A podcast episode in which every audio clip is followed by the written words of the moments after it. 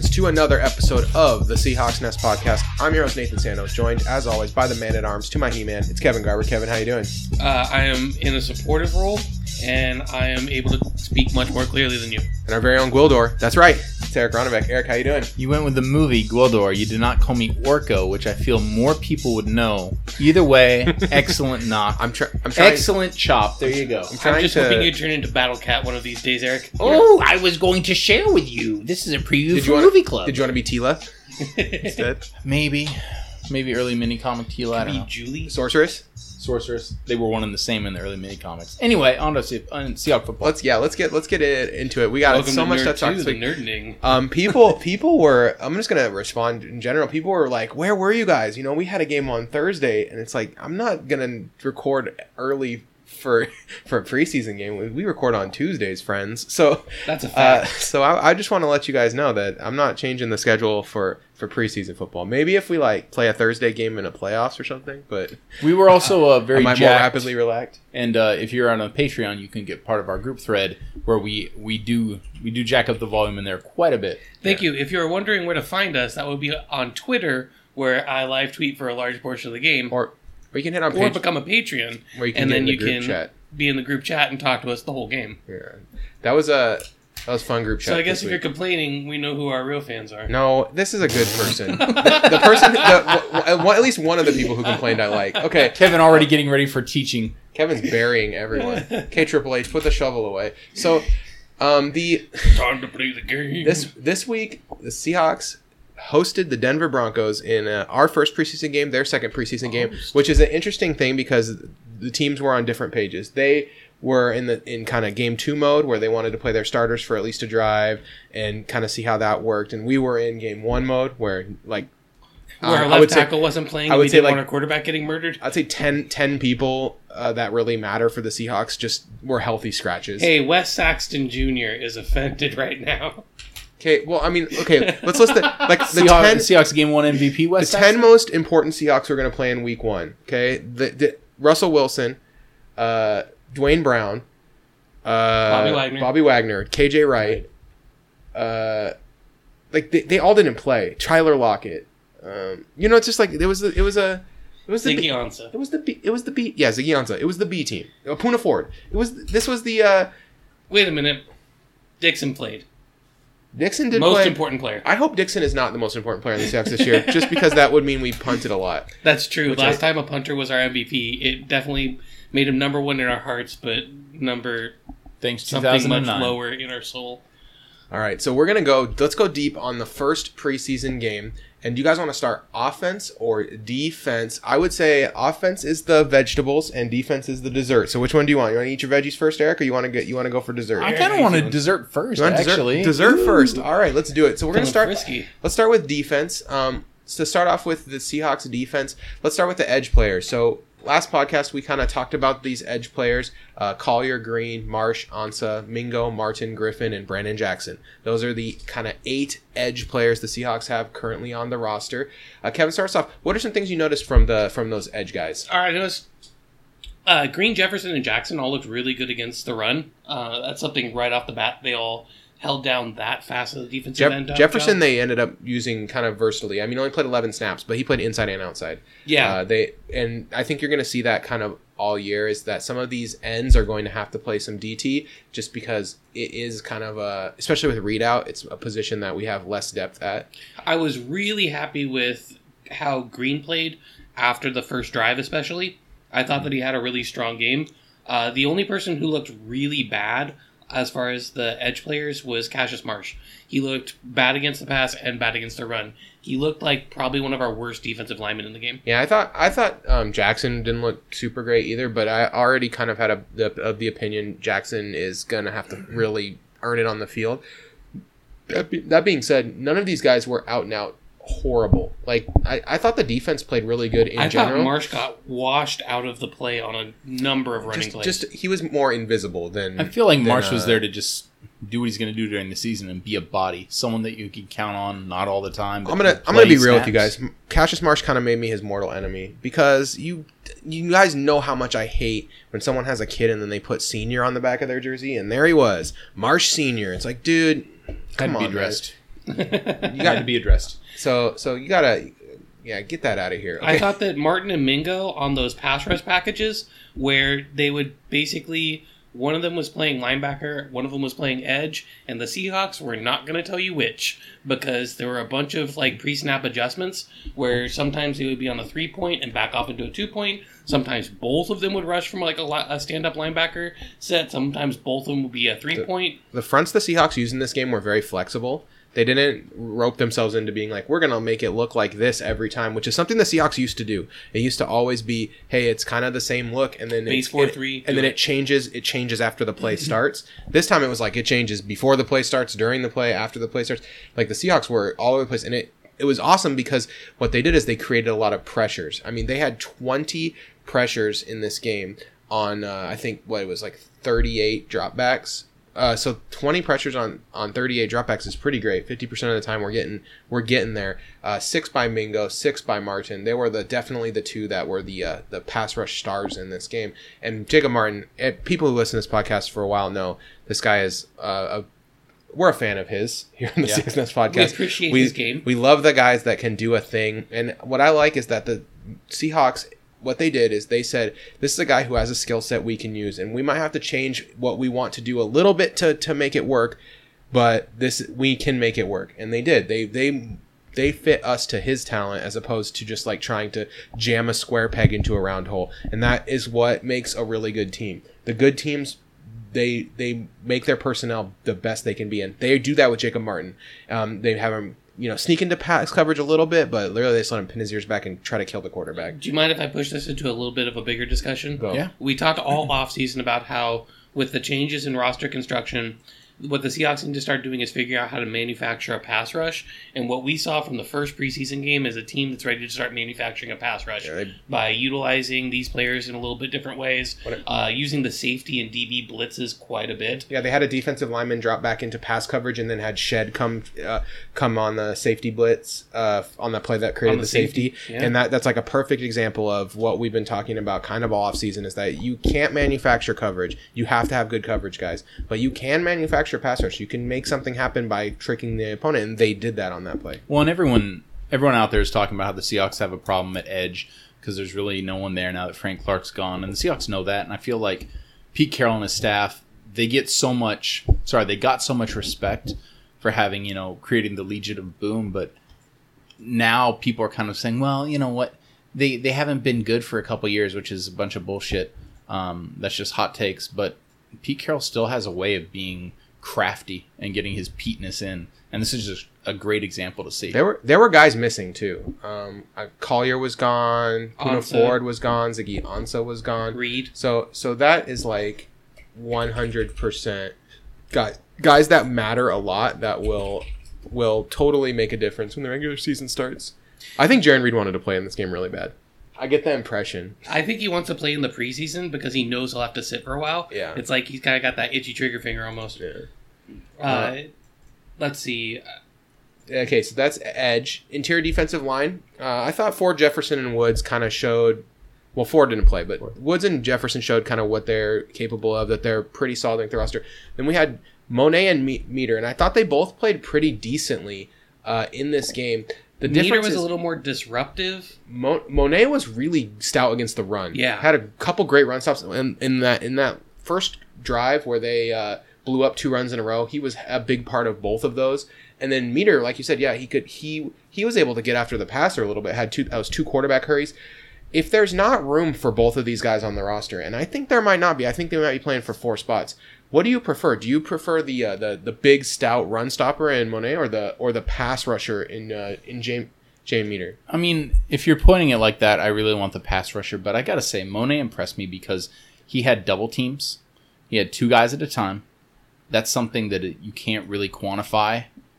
Um, He's a big boy. he's what? He's three fifty I six, was gonna say 366 366 pounds. three sixty six. Sorry, I undered him ten pounds. Nathan said he was a big part of the run defense. I would argue when you're 366 pounds, you're a big part of anything you're What in. do I always say? It's a joke, but we say it every season. I want that. I want that washing machine on the line, and I- that's that I always guy. have wanted like a big, huge, fat dude, and we finally have like Yeah. a really cool one, and I want him to make the team really bad. and he can, but he I'm can trying stop, not but to, also like- he's trying to be grabbing reasonable. two We're gonna find out guys. he plays acoustic guitar all in. It's oh, it's over. Two I- thirteen in the morning. He's my new playing. favorite player. If he chews up two guys covering him though to to stop him from getting to the quarterback, even if he doesn't get there, that opens up a spot. So I'm going Mone on this.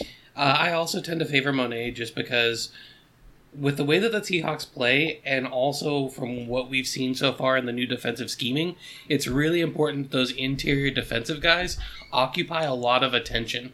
Basically, we need those two people to cancel out three.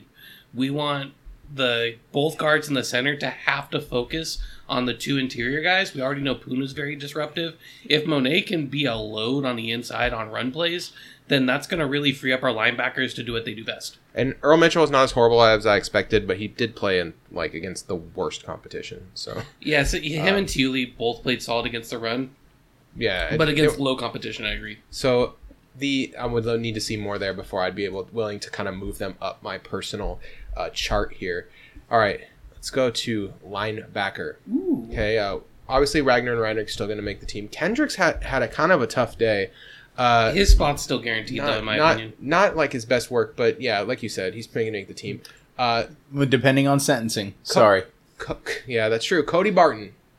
Cody Barton is very good at football, and I'm very excited to con- see the continuing development of this guy. Um, to the point where I think Kendricks and him is a legitimate question, just in terms of who I'd rather have on the field when we have three linebackers out there. Barton is he The makes U.S. really legal system might answer that question for us. he makes the end of- very good decisions. He had three run stops and four tackles on only 23 snaps. He's in every play on the field, and uh, he just he just goes out there and knows what to do. It's he didn't make any mistakes in this game. Now he's a rookie, so I'm expecting that to maybe come back to earth. But if it doesn't, if he puts together four preseason games like this one, it's going to be really hard for the Seahawks to keep him off the field. Well, I was afraid when we drafted Barton that it was a bit of a sign that we were kind of maybe letting Bobby Wagner go because it looked like Barton could very well be that heir apparent in a few years. Some insurance, it seemed, yeah. Yeah, and now it seems like he's going to be young Bobby Wagner in training right under Bobby Wagner. I agree with you, Nathan. It's going to be hard to keep this guy off the field, and I'm okay with that. Might be might be KJ insurance because KJ struggled with injuries and lately, and Yeah. maybe they they see him as a, having the ability to do that because KJ and Bobby play more interchangeable roles than most guys who play those particular positions. Coming out of college, I, I did not see Cody Barton being able to handle coverage that well that early. If that's an indication of what's to come, then yeah, because originally I thought interesting inside linebacker prospect. But exactly what you guys just said, he has that ability to handle the coverage that we require from our weak side linebacker, and that's just something I didn't think he could do. So the only thing we haven't seen him really do is rush the passer, and that's something we don't need from him. If he can do everything else well, he has a very clear role on the team. Yeah, and then um, Ben Burr-Kirven and uh, Austin Calitro, I think heated up their their positional battle.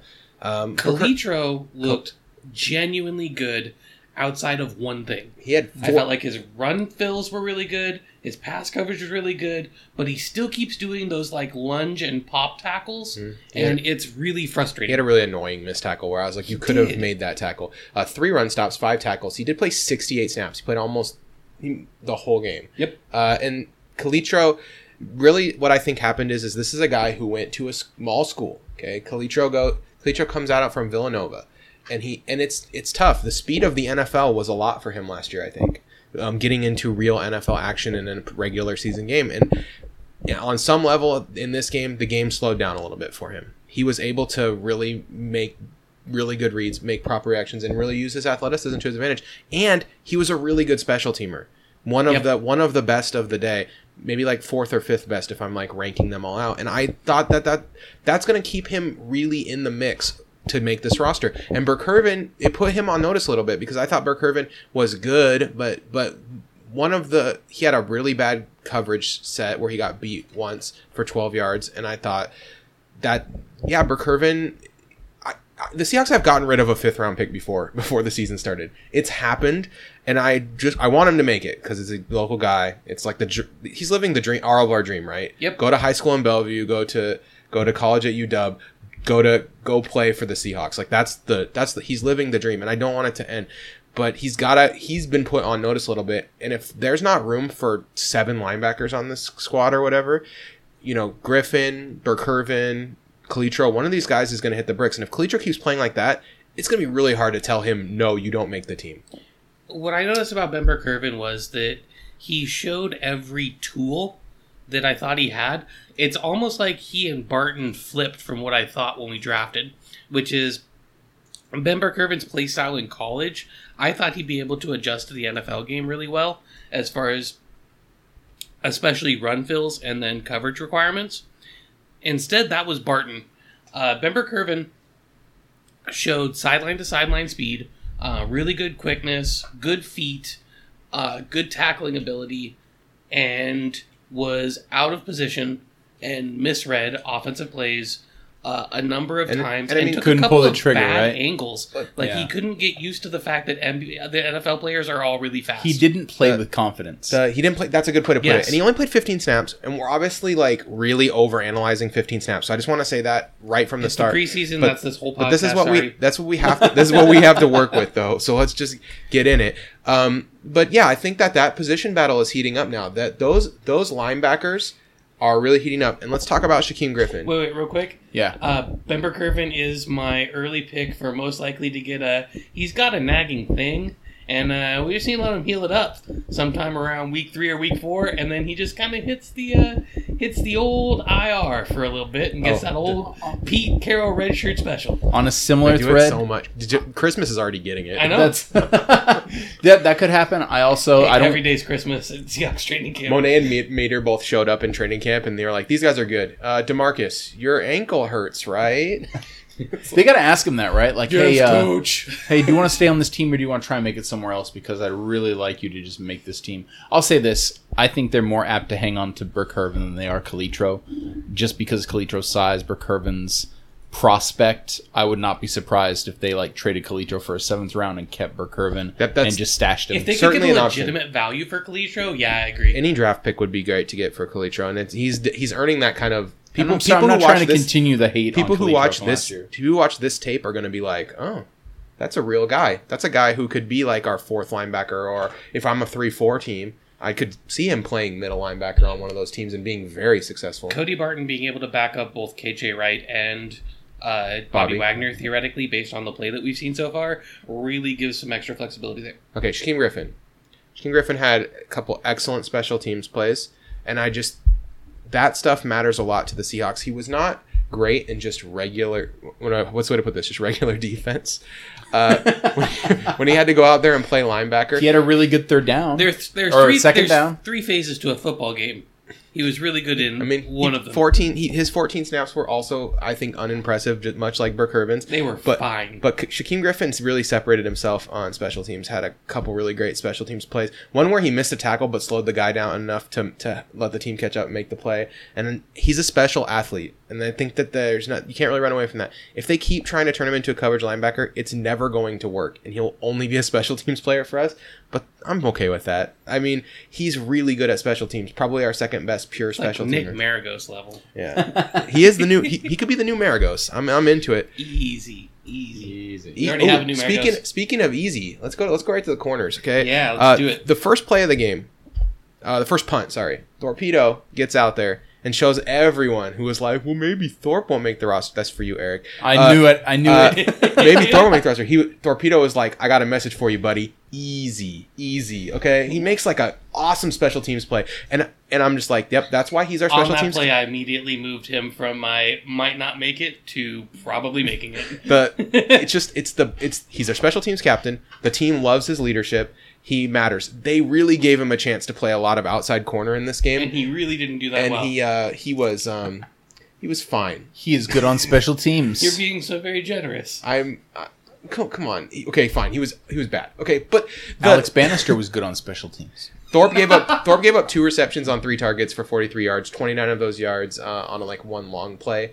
Uh, he had four tackles. They really gave him a shot to play like 23 snaps of outside corner, and he did not show out in any way that I, I love thought- that they did that though. That's why I love the preseason. Um, hey, you know what? You want to do this? But it, Let's see if you can do It it. doesn't matter. In general, though, our special teams looked real good. There was only there was one big uh, minus on special teams. We'll talk on it a little bit, but but yeah, Thorpe looked great on special teams. Amadi looked excellent on special teams. I'm not even really sure where to put Amadi on the roster anymore. Whether I put him in the safety category or the cornerback category. I'm putting him in Paid- corner because he played so much in nickel corner. 18 slot snaps. He played five uh, five snaps in the free safety, and he played one as a box, like hanging over safety. I like um, when he rushed the passer from the nickel spot though. I wrote that down. Uh, he got his hands up. He looked like a guy who's done it a number of times. He looked very comfortable. He had a really good pass breakup. Um, He kept his where he, zone. Where he almost picked up. He he knows what he's doing. He's a good player, and he was excellent on the returns. And I, all those returns got kind of taken back because of Nick Bellore. But it, I'm gonna I'm willing to forgive that because Amadi really made a lot happen on those plays. I would be stunned at this point if Ugo Amadi is not our week one uh, punt and kick returner because there's no way they're gonna want to get Tyler Lockett get killed now and that that's major positional true number one. flexibility. And so Amadi playing slot corner also has the ability to play safety. Also has the ability to to return kicks and punts. This guy is Also has the ability to be a gunner if we needed him to. this guy, and he mhm. was oh he was good on defending He special was. teams too. Yeah, he was great all around. Like, Like, I have this is like Pro Bowl special teams level. I have no style. complaints, and I think that Ugo Amadi is someone that we're gonna see making big plays in a Seahawks uniform for a long time. Every bit of hype that most people have for Marquise Blair, I I have that. That's the level of hype I have for Amadi. Amadi was special and looks special, jumps off out to me as a player who just has has it. He has it. He doesn't make big mistakes either, which is really important to the Seahawks. Yep. Um, Before we move on to Blair, can we Akeem talk King. about? Can we talk about King Okay, King really quick? Yep. Four that's slot, four slot snap, seventeen in the wide corner, and excellent on all of them. Uh, this guy is pushing for a starting job. He's not just playing like this. Oh, I'm gonna be the slot corner. Oh, maybe we could sneak me on the roster. Oh, I'm a really flexible backup. I can play safety, slot, and wide corner. Akeem King is going for that starting job, and he played better than Tre Flowers in this game. And if he keeps it up, he has a shot to win that job because on this team, you get to compete for those jobs. We saw it last year. Tre Flowers won that job. This, if Akeem King keeps this up, he can win that job. He had looked really good in this game. Yeah. Uh, I'm I'm a big fan, and I'm excited to see if he continues that momentum, or you know if it slows down and he just ends up being our super backup. But either way, he's on the roster. Yeah, He's- I'd say he's great. Flowers had a respectable game against Mo- against Courtland Sutton, who's not a super easy assignment. Like he's a he's a big tall receiver, and we used our big tall corner to match up against him. He had a solid game, but not a good game by any means. Uh, I liked what I saw from Shaquill Griffin. It wasn't against greatly talented receivers, but I saw him playing much tighter in coverage. His bailout and his trailing coverage, Yeah. he shaved about half the cushion off of and used his quickness to keep I mean, up with him. he only got targeted once, and he broke that play up. That was like a r- nice play by him. Mhm. He's, he looks really good. I Shaquill Shaquill Griffin still has number one corner upside. I we saw it in his rookie year. There was the the skill was there, but last year he took a step back, and then I think Eric's been the one that's kind of driving like the the train on the. He's he could still be really good. He could, and it's it's a sophomore slump that it happens at a lot of positions. Happens at quarterback. You don't see it so much at wide receiver. That's almost like the blossoming year. Uh, running backs, I, it kind of tells the tale of who's going to be consistent, who's maybe going to be phased out. But in cornerback, it's a tough position, and you can have a good first season because uh, I hate doing this, but it's almost like a pitcher. Like you, you don't you don't know what stuff they have, so they're they're rookie year, the first time you see a lot of games from them, it's like, oh, these guys are kind of impressive because they have pitch control. Then people get used to them, and as receivers aren't dumb, you know that if they know anything, it's how to make cuts in and out, how ban- how to manipulate uh, cornerbacks they see every year. And I'm I'm sure that there was like make your cut early against Shaquill Griffin. And early early in the game too, he had a really good run tackle, and Yeah. I, I think it's like a skill that he has, and and Tre has it too, where those corners are really good in run support, and They it are. makes it really hard to get those like freebie four or five yard runs against us uh, um, on like a stretch play. Yeah, you can't just stretch us out to the edge, turn the corner, and get a couple of yards because they'll get in there, put their helmet Train- in there, and knock you out. Yeah, Tre and Shaq both both take that assignment seriously, and they are very physical. So and it I makes feel it like hard. Akeem King's maybe not quite the same tackler, but he can play the same way. Like he doesn't give you a free run either. Akeem King, man, he was great in coverage in this game. I was I was really happy. He had a really good pass breakup. He had a run stop. Like the just a good game from Akeem King. All Is around. it time to? uh safeties? Let's do it. Yep. Let's So- talk Marquise Blair. Okay, Marquise Blair. So um, there's a hype train for Marquise Blair that I feel like is out of control. Um, there's so much, and Marquise Blair did some things in this game that were very exciting. Okay, he he does some he the things that he does that are good are really good, but like the the play where he where they ha- did the 31 I think it was 31 yards. Uh, let me look on my notes. Just give me one second. Twenty-seven. You talk about the screen to Nick Williams. 26, yeah. So 26 yard screen to Nick Williams. That play, that is his assignment. And he blows it off to try to go for the quarterback, running around his own defensive end, who is also rushing the cornerback quarterback to to to the blows off his assignment and they get 26 yards. And those are the kind of plays that Blair is going to mess up because of the the way that he needs he still needs to learn the a, a lot to be a professional NFL football player. And yeah, I love the the stuff that he does good, but the stuff that he does not do good uh, is going to keep him off the field because toxic differential matters a lot to Pete Carroll. That's like a Seahawks original. We're the first team that ever, like really made a big deal about that. And, And what exactly is toxic differential for the listeners out there? uh, big, big, big uh, yardage gains and then uh, turnovers. And unless he like st- creates a turnover every game, you can't make up for the fact that you're giving up these big screens by missing your assignment. So yeah, I would. The tight end just slipped out, and he just didn't go with him. He was already after the quarterback. this is what Naz Jones got taken off the field for. There's a thing Good that he was Kevin. expected to do, and he didn't. Yeah, and so um, Blair is going to get more chances. He's and he's going to get infinite chances because the upside is so big. But he's it's the things that he doesn't do that are gonna make it really really hard. Um, Let me say this about Marquise Blair. I feel like he has a little bit of young Kam in him. Uh, he can stick with his guy and still hit hard. I think a lot of people want to see that. People still love Kenny Easley in this town. Ken Hamlin uh, hit a lot of people's hearts hard and chests hard street on the other team and street signs. Kevin, thank you for that. Um, but also Kam Chancellor. Um, people want to see this. So, like like Nathan said, it, the hype train needs to slow down. Having said that, uh, it's only game one. I'm still excited to see what he can do. I 'cause mean, he that's got a guy I targeted. He got targeted three times in the past game and gave up three receptions. I mean, it's he was they were they were on him. Uh, They- let me just read what I had. It's everything I think. Uh, Marquise Blair showed exactly what I what I'm excited about and exactly why I'm wary of him. That's great. Uh, missed coverage allowed to, on the long screen. Nick Williams, good tackling and blitzing. He can make tackles in space, but he got flagged on a play where if he plays the ball instead of the man, or if he uses the correct foot and shoulder combination, it's a big play instead of a big play for the offense. Unless he's a jerk, that's coachable, that, though. That big hit, that you can coach that. They they can Yep. fix that, and th- that's the thing. Is it unless All these are coachable. unless Blair is like a total head case that can't be coached at all, all of these problems will go away by year two, and he'll be an excellent starter with Pro Bowl upside. But starting him in year one might be a little bit of throwing him to the wolves, and I don't want to see a guy's development get stunted because he gets beat up all day. I'd rather just take the safe hand, Tedric Thompson, which, by the way, Tedric Thompson, people are like burying him like he was horrible. He was fine in this game. Uh, he was like a league average starter was- last year too. he dropped into coverage 10 times. He was never targeted. He got one tackle. He just does not close plays out super fast like Earl does. And it's, I think, for Seahawks fans, jarring to see a mere mortal in that role.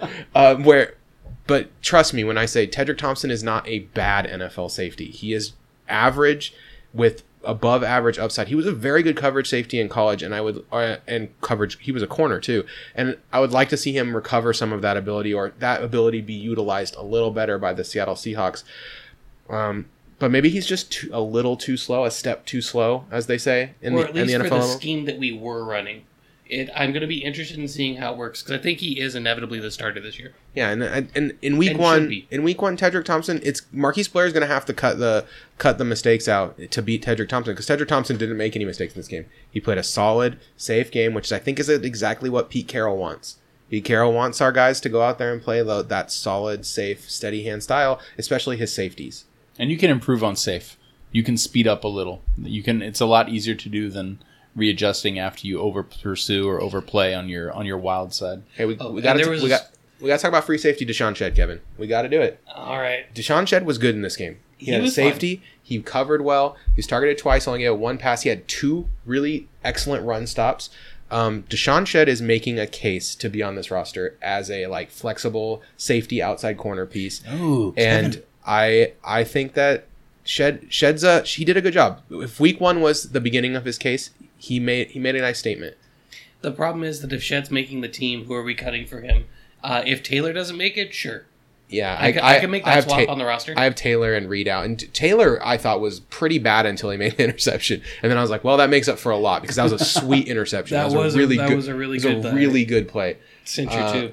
Yeah. It's Yeah. funny. I, I agree with what Nathan said, and I was like, "Oh, Kevin's Kevin." I can see this look on Kevin's face where he's going to be like, "Sorry to you know piss on your parade," but you bring up a good point. Who The would be cut? There's not enough bodies. Shead safety. I feel like King would have had that safety. I feel like Amadi would have had that safety. I feel like that was a well schemed safety. Great job by Shead doing the job he was supposed to on that play. But I don't feel like that was But it was- uniquely him doing. For me, it was like the totality, like It was two, good for him, the yeah, two run stops and the and the the pass breakup, and he, he Yeah. just had a good solid thirty snaps of football. And well, if he represents if the last DB on our roster, I feel great about our Absolutely. DB. it's it's him Let versus put it that like. Kalan Reed and Jamar Taylor. Like And I are feel like I feel like you just gave the Maybe order. show It's up- Shead, then Reed, then Shead, then Taylor, then Reed. I think Luani might be ahead of Reed too. Or actually, Luani's in that mix too. I Of feel guys like- who have a chance to make the roster. It depends. I think next week we'll find out if Amadi's more of a corner or a safety, Yeah. and that's going to probably decide where well, that Shead, Shead might from. be more of a safety than a corner, though. Right. That's so we might have had just had those kind of uh, those Little backwards. positions originally switched. Most people, um, although we were on the Ugo Amadi's our nickel corner hype train from the draft. That's so, right.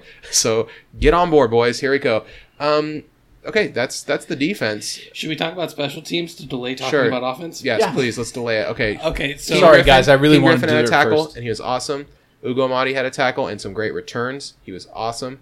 Neiko Thorpe had a great tackle. Calitro was good. Mingo was good. Um, okay. That's another reason why Mingo's really earning that roster spot.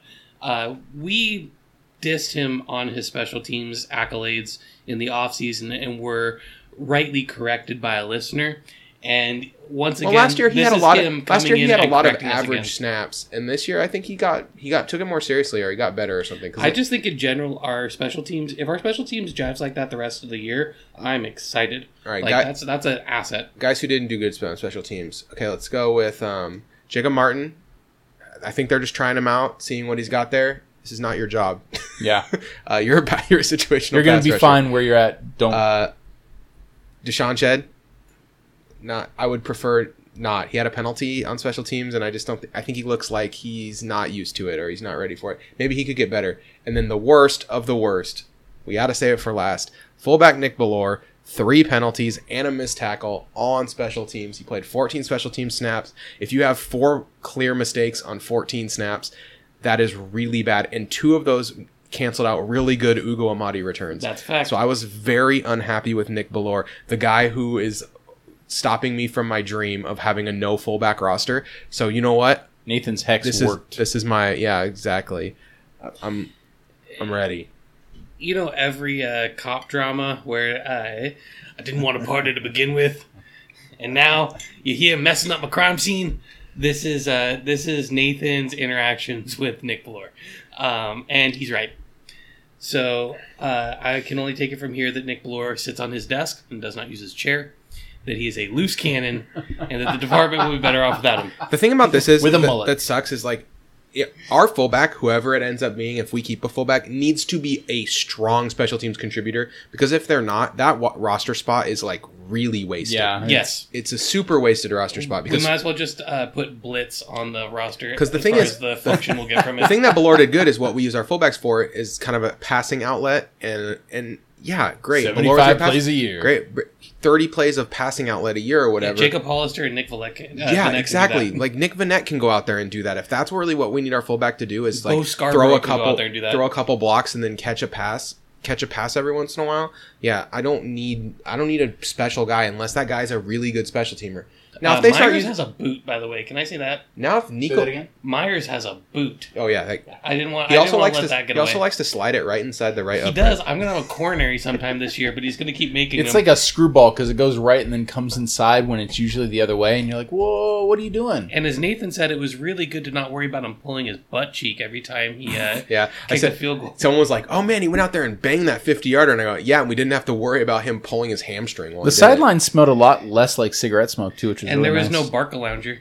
Yeah, wait, where was the where was the beer bong from last year? I mean, did did uh, did uh, Janikowski take that with him? Of He course did. did. It was in his contract. He just left. This is mine. Um, Dickson was was fine. I think he put up a couple high ones to really let the other guys look good, which I appreciate. Well, if our coverage is going to be that good, him hanging one that just never gets returned, Yeah, Nice. guys are gonna get killed Nice. on those punts if he uh, keeps it up. All right. Uh, any other defense thoughts before we move on to the uh, the O? no, let's let's uh let's go ahead and eat that broccoli. All right, here we go. Uh, I don't think the You offense looked. I I do. I don't think the offense looked good at all. The whole game, I was really disappointed. In all fairness, when the offensive line and quarterbacks look bad, it's really hard for the rest of the offense to look good. I mean, Pax. Everyone's all hyped up about Paxton Lynch, and Let's I'm like, start like, at cool. quarterback and do it. Let's do it. Okay, Geno Smith versus Paxton Lynch. Geno Smith was worse than Paxton Lynch, but Paxton Lynch played against worse competition and honestly looked like he really wanted to stick it to his old team. What kind of psychopath goes out there in week one of the preseason and dives into three guys trying to score a touchdown? Oh, wait, the guy who wants to middle finger John Elway. Like, Yeah. of course, uh, I, I understand exactly As- what he was doing. As somebody who was a fan of the Seahawks back in our AFC days, I'm a big fan of wanting to middle finger John Elway. Yeah. so- Yeah, I mean, so he- I'm- Who's the I'm psychopath, Nathan? Double dupe. It's the guy whose Super Bowl is week one of the preseason. I'm, I'm surprised that he fighting didn't. for a roster spot, whether it's with us or someone else. I'm surprised he didn't crack two beers and like give him the stone cold stunner, you know, like during the during the game. Because That's why we have commercial breaks. Paxton Lynch went out there and he, yeah, he put himself in the driver's seat for the for the uh, backup quarterback He had an job. incredibly shaky first drive. Too. Yes. he threw that one into the dirt. He he looked overwhelmed. the first two drives drive. of the second half on both sides, I thought Paxton Lynch was the all-time quarterback. I was like, both of these guys are awful. What's going on? The scrambling it it was uh, was Russell esque. It was honestly, he looked comfortable. Now this could be against the Broncos. It could be he completed a couple passes and the crowd got into it, and he actually felt that 12th man energy, brother. He But also he looks- really looked in control. His facial hair makes him look like a knockoff Captain Jack Sparrow. Oh, I was about to say, uh, I really liked him on the French fencing team in the '74 Olympics. Yeah, it's not good. Uh, all right. He any will, uh, any he other backup quarterback spots? Like, you, are you excited for JT Barrett? Yes. Eric? Well, well, since I was going to say no, Kevin. Tell, yeah, get Eric excited. All right, Yeah, get me excited, Barrett, 'cause I'm so not. he was with New Orleans in the 2018 preseason. He was only 6 for 11, 63 yards, through a pick. But uh, as a college player, he played at the Ohio State University. He had a 63.5% career percentage. Uh, he never dropped below 60%. He had two seasons over 64%. So we know he has a decently accurate arm. Uh, he averaged five yards per carry and had well over 100, uh, 100 attempts every year. So this is a guy who's a legitimate rushing threat, who's a decently accurate short and intermediate thrower. Uh, when you're talking about a backup quarterback, this is somebody who can run a West Coast offense designed for a quarterback with mobility. Then why the didn't we pick him up Seahawks have a? West Coast. Op- well, we had to wait for him to cut. Part of it. Um, the other thing is, uh, Geno Smith is more of a proven commodity. I could see JT Barrett coming in and not looking that good. I just think he profiles as the type of player I wanted to pick him up as UDFA last year. Okay. I thought he was a better option than our backup quarterbacks going into the year last year, and uh, New Orleans ended up with him. I'll say His, this. His intangibles are really good. Yep. Like if you just like look at what are the quarterback intangibles, JT Barrett has them. So it didn't make sense that he didn't get drafted last year. I just want And- to see does he have an accurate arm at the NFL, and how does he make his reads? So I'm very intrigued in seeing him get to play in this one, next game. one thing is game to game when you watch JT Barrett, one game you'll be like, "Whoa, this guy brings it. He's really good." And then the next game you'll be like, "This guy kind of low key sucks and is really bad." And the play calling So doesn't- was really off and it uh, for doesn't- most of his Ohio State tenure. Uh, they had an offensive play caller who just loved to call him to run a bunch.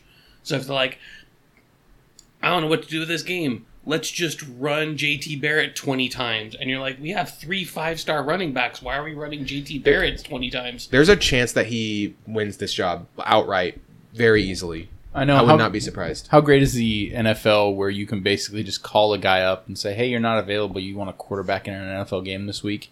He's like, "Absolutely, I want a chance to play. Let's go." Yeah, he's he's got a chance to win a job somewhere because he I he deserves to be a backup. And it sucks that he was stuck on New Orleans where they have a really good starter in Drew Brees and then probably the most raw talented backup in the NFL in Teddy Bridgewater. Oh, and So- a third quarterback who's a running threat that they use Right. in gimmicky ways. So they so he, He had, had no just roster he had spot no path to get onto the roster. Like there's just no way for him to get playing time. like he only played two of the four preseason games last year. So You know. the That's telling. They they well they had a clogged. They had the toilet was clogged, Eric. And so when they when they waived him on August first, I'm sure that JT looked at the landscape and tried to find a position not where he could learn anymore. Because I bet you he learned a lot of stuff last year from Brees and Bridgewater. He looked for a spot where he could win a backup job and make an impact. And this is a good spot for him, I think, to do those things. So I'm excited to see JT Barrett go out there and probably beat Paxton Lynch and Geno Smith for that job. That'll be really exciting. Uh, by the way, uh, Smith had a surgery on a cyst on his knee, so he'll probably be out for the next game. So we should get a nice long look for at least a, co- a full quarter, Yeah. a couple of drives from JT Barrett. It'll go Lynch first, then Barrett, I think. Yeah, And- well, it'll be Russ for like one drive, Yeah. and then Lynch and then Barrett. The, yeah, I'm not even counting that rush drive because it'll be so short. It'll be over before I know it. It'll be like, yeah, they'll they'll run like nine Run, to- run, pass, done. nine total plays, or yeah, they'll run run pass Seven punt, plays, three over. Russ plays, the end. Yep. Um, one thing is, uh, a lot of people would look at this game and they'd think, oh, the Seahawks rushed pretty good. You know, they had a pretty good rushing day, but six of those rushes for 55 yards were Paxton Lynch scrambles uh, or J- or Geno Smith scrambles. The running back runs were not super great. So let's get into into the the, the rush game. Okay. Uh, let's say this: Bo Scarborough, not as garbage as I thought. 2.86 yards after contact. He a had battering ram. 20 yards after contact. Um, I don't know if he has the the ability to hold up to a full load, but if we kept him as like a hybrid uh, third down back, full back, special teamer, I'm I'm kind of into it. I'm I moved Bo Scarborough up in my 50 man thing to like probably not, but maybe he's he's definitely my favorite to keep in like a fullback ish running back ish role, uh, way more than Belora, especially after his special teams transgressions. The probably not, but maybe is a is a great place to put him. He he is the only only way he can move is up at this point. Uh, so Did you have any? Uh, what did you think of Penny, Kevin? I went a little bit deep on this. So 2018, Mike Davis, uh, he had 36 receptions for 236 yards and seven and a half yards after the catch. And I felt like the way that he was utilized in the passing game is very similar to the way they want to utilize Penny out of the backfield in the passing game. I thought Penny had that excellent screen. There were really good blocks from Pocic and Britt, but I thought it was Penny's ability to have a little bit extra shake. Um, his ankles, the Duke can just kind of get like that Michael Jackson uh, lean going in the middle of a run, and his acceleration was kind of on display. I felt like he was very quick in and out of his cuts, and his cuts took really difficult angles for defenders to keep up with. So before we started the podcast, we had a little fun making fun of Jon Gruden, as you know we like to have fun before the podcast. Jon Gruden is, is not he's not into dreams anymore, dude. I'm into nightmares. But let me say the most Jon Gruden thing I've ever said about Rashaad Penny, and, and Kevin, laugh me out of the room if you want to. Should I say it in a Gruden voice? You should, yes. I feel like this year Rashaad Penny's running smaller. okay? I feel honestly, so out of the Gruden voice, I felt like he was more compact in his running style. He was less wild. So He- not as upright as Yes, exactly. He ran smaller. Um, I think it's going to benefit him for whatever reason. Probably the offensive line did not benefit him in this game. No, but the- he got met The off- at the handoff multiple Yes. times. The, the offensive line of all backups, I mean, 15 of hi- he had 15 yards on six attempts. 12 of those yards Yep. came after contact. He only got he got three free yards. That's it. Everything else he had to earn. It, it was a it was tough sledding, but with the better offensive line with Duane and uh, and Fluker uh, and Iupati and- Iupati, yep. and maybe beefy boy Phil Haynes out there, like the, the that's going to be a way better offensive line than he gets to run behind in the regular season. And like you said, Eric, he does seem to have come into this season with a with like a renewed focus, with a with a an idea of and that and that screen pass. I mean, that shows the explosive playability of Rashaad Penny. This guy has real real upside as just a guy who can create those toxic differential plays in our favor. he's like CJ Prosise, but bigger and available to be on the field. and yeah, not made out of C- graham crackers. CJ Prosise is going to play this week, dude. That's what they're sure saying. he is. We Sure shall is, see. Uh, Mike They're going to Davis. run him into the line twenty times. Mike Davis being out basically puts about 750 yards from scrimmage back into the offense. That 750 yards from scrimmage, you're talking about Rashaad Penny had about 500 last year. Don't be surprised to see Rashaad Penny between 1,000 and 1,200 all purpose yards this season. Okay. And I think that's if fair. you see that in complement to Chris Carson, you're looking at a really Um, uh, I, I think that that suddenly becomes a good use of a draft pick. Another another thing too is is if Scarborough keeps playing like this and McKissic can't get on the field, like they that's putting that's gonna McKissic's on notice. That's not gonna be good for him. He's I didn't even he- think about that. He's kind of he's That's- kind of losing. He lost out on his Yeah. his ability to return kicks. I think Ugo Amadi has smashed on that, and now he's he's losing out on the fact that all these guys are getting the opportunities. And I think Scarborough showed out. He showed up and sh- looked really good in that game. Yeah, I want to see Homer on the field too. Homer Homer needs to hit the field. I do think Homer has a pretty safe spot on the roster just because they just spent a draft pick on him. But yeah, if he never makes it to the field, the Seahawks have shown they are willing to cut ties with guys that they spent draft picks on. They don't care. They they'll take the best four or five that are available. Um, okay, running backs. I think we have covered. Uh, Prosise has made a graham cracker crust. Uh, the wide receivers. All right, wide receivers received a lot of attention from people in this game. Uh, Kevin starts off. What did you What did you notice from the uh, wide receivers here? All right, so I did a a really long look at DK Metcalf coming out of the game because uh, I got on a, a mild Twitter war about DK Metcalf's productivity, and DeKaylin Metcalf. that's the one. Okay. Uh, so one catch on four targets, eight yards, one drop. And people want to compare that to Jazz Ferguson's four catches on four targets, 54 yards, one touchdown. So you can get into Jazz Ferguson after I get through this. Uh, what I saw from Metcalf was a drop that was on a very high pass from Smith, uh, where the defensive back was coming over his back, and it was a sticks comeback route on third and long. Tough catch, still a drop. Tough catch, still a drop. Also, his quarterback did him no favors by Like- hanging the ball up there for the DB to volleyball waiting, out. and waiting for so long to make that throw. Like throw it. The timing on that was off. I would have loved to see him make that catch, and it is a drop, but I feel like that's a very excusable drop. Like that's fifty percent on him. Uh, Do you know Smith did did the Russell Wilson thing where he like has a sack that's totally on him too? Yep. It's like I was like, oh my gosh. Anyway, I just wanted to bring that up. Go ahead. uh, I thought Metcalf he had Metcalf atta- attra- attracted a holding penalty, which is really good. Uh, they just could not give him a clean release because that's too dangerous. And then when they did give him a clean release uh, against Chris Harris, who's a very good coverage corner, he had that eight yard catch on first down, and then they went back to him on the very next play, and he picked up a quick wide receiver screen and accelerated up the field for about another seven yards, called back on a penalty. yeah, that, uh, I was like right. the softest, softest David Moore. That David Moore block to the back. I was like, uh, okay. Like what? Did he he breathed on him too hard while you walked past him? It was a pretty soft He like he like was falling over and used the guy to to, to, to the guy that was already falling.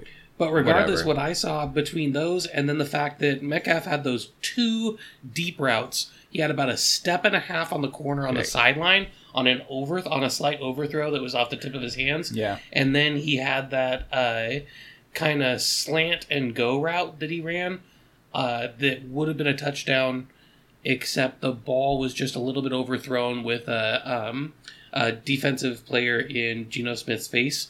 And that was another one where he had a half step on the corner, and those were both against like a pretty solid defensive back. DK Metcalf created separation against guys who are real NFL football players, Isaac which Adam, Chris which- Harris. which makes me excited to see him play with a real NFL quarterback in Russell Wilson. Yep. Um, he- I don't think there's anything else you can take away from DK Metcalf's performance, and that we, we need to see him with Russ. And what you saw should make you understand that he can create separation against real NFL corners. He might have Awesome. a little bit of trouble at the fringes of his catch radius.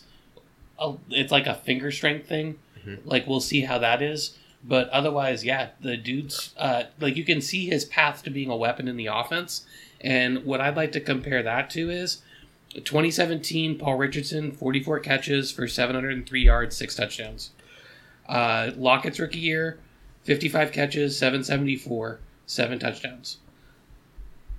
I think Yeah, Russell has shown an ability Worst to. case, David Moore last year, 26 catches, 445, five touchdowns. Russell has shown an ability to pick up uh, new rookie wide receivers and get get acquainted to them very quickly. Yep. Comparative to to other uh, maybe other guys. And I'm going to talk about something big picture here because a lot of people are saying stuff on Twitter and things like that, like David Moore and uh, and J- Jaron. Brown. might not make the team. Man, look at all how these young wide receivers are playing. Look at Ferguson. Look at Ursua.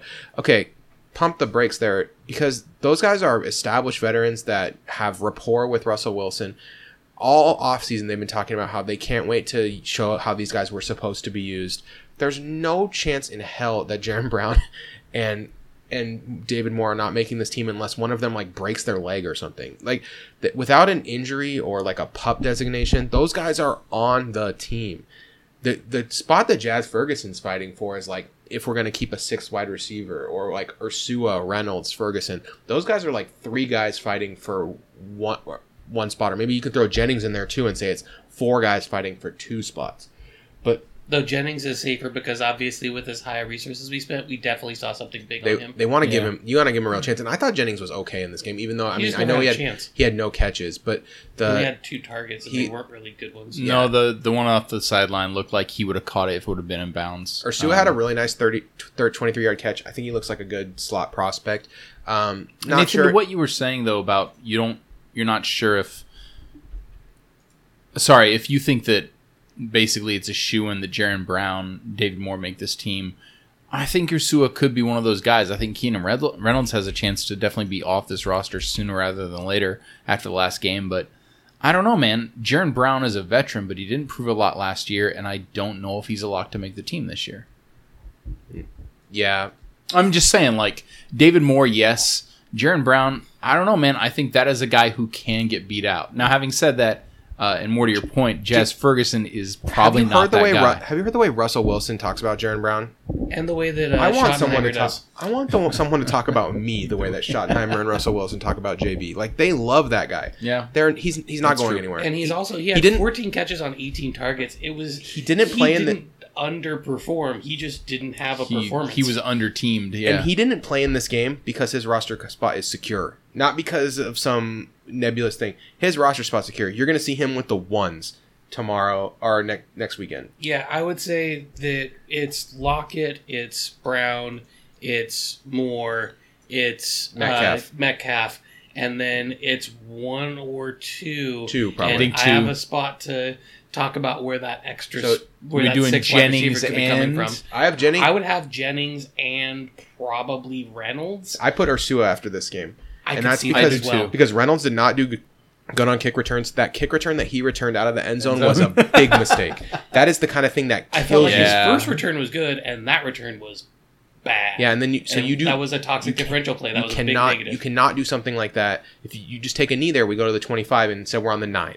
Like that is a really bad play and this kind of stuff that if if we're looking for our next kicker turner, Keenan Reynolds bumped himself down the list.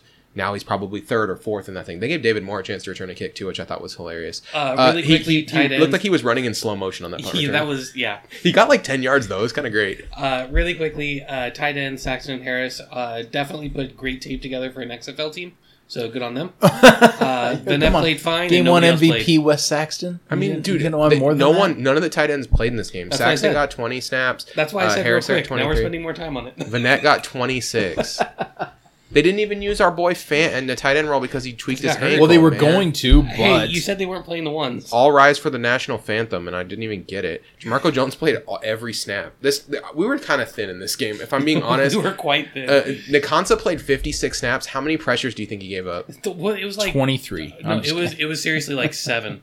Uh, he gave up seven. Okay. And he gave up seven, and no one else gave up more than one. Nkansah was. Um, Uh, my exact comment was Nkansah couldn't block anyone at right tackle. I went. I put him from probably no, even though there's like no other tackles on the roster. He's not competing with one, but I moved him down anyway. That was like a rough performance. That was awful. he will really have to show something in the next couple games. I thought Martin looked spot. acceptable at guard. Yeah, Martin looked good in general, and I think it was a, He looked a little overwhelmed against first teamers. a familiarity with with uh, the system helps him a lot. Uh, Martin has played for Solari before on the 49ers, and that gives him an advantage, I think, over some of these other guys. That I think you know makes him a, it makes him a more of a threat to make the roster than maybe I originally anticipated. The also, the the old, the, old, first, the old short center for the rest to throw over thing. I think that might be a real thing that they're thinking except about. he only played guard. Well, no, he pl- he played a couple snaps at center, not a lot. Uh, I can look for you. I can tell you the exact Oh, I didn't see him play any snaps at center. Give me like one second. So uh, I thought the whole offensive line struggled the first drive or two, and then they settled down and were better, Oh. especially Jamarco Jones. I got confused because he switched from left guard to right guard. Right. Played 17 at left and 28 at right. Okay, Uh, I thought Jamarco Jones settled in and played respectably below average. acceptable. Uh, he played rotation NFL tackle level football. I don't feel bad about him being our fourth tackle behind Fant. Yes, I will say that. because Fan's good. Right. All all rise for the national anthem. Um, but yeah, he's fine. Hunt was surprisingly decent, uh, playing against like third stringers. Uh, Pocic got some center snaps. Here's the real news. uh, he played center and guard, 28 snaps total. 17 at center. Um, he played more snaps at center than guard. 17, yeah, 17 center and 11 at. I thought he was bad at guard and good at center. So, however you feel about that. Really natural in space and working double teams. So center, the thing about playing center in the NFL that's weird is you got to be able to do a bunch of different weird stuff, and those are the things that he's actually really good at. And I, it, you, he, you start to see like, oh wait, this guy played center and was an award-winning center at LSU. Like this guy's really good at center, and you see him pass off a guy really successfully with the guard, or you see him uh, stand up a, a respectable NFL level nose tackle and pu- put push him back on a play, and it's like, oh yeah. This guy's supposed to play center. We're misusing him by trying him out at guard and tackle, and just trying to. We're trying to fit a square peg into a round hole. This guy needs to be playing center. Um, so there's two ways we can go with this. Either he's the heir apparent to Britt, or we can try to get a sixth round pick out of him at, at cut on cut day.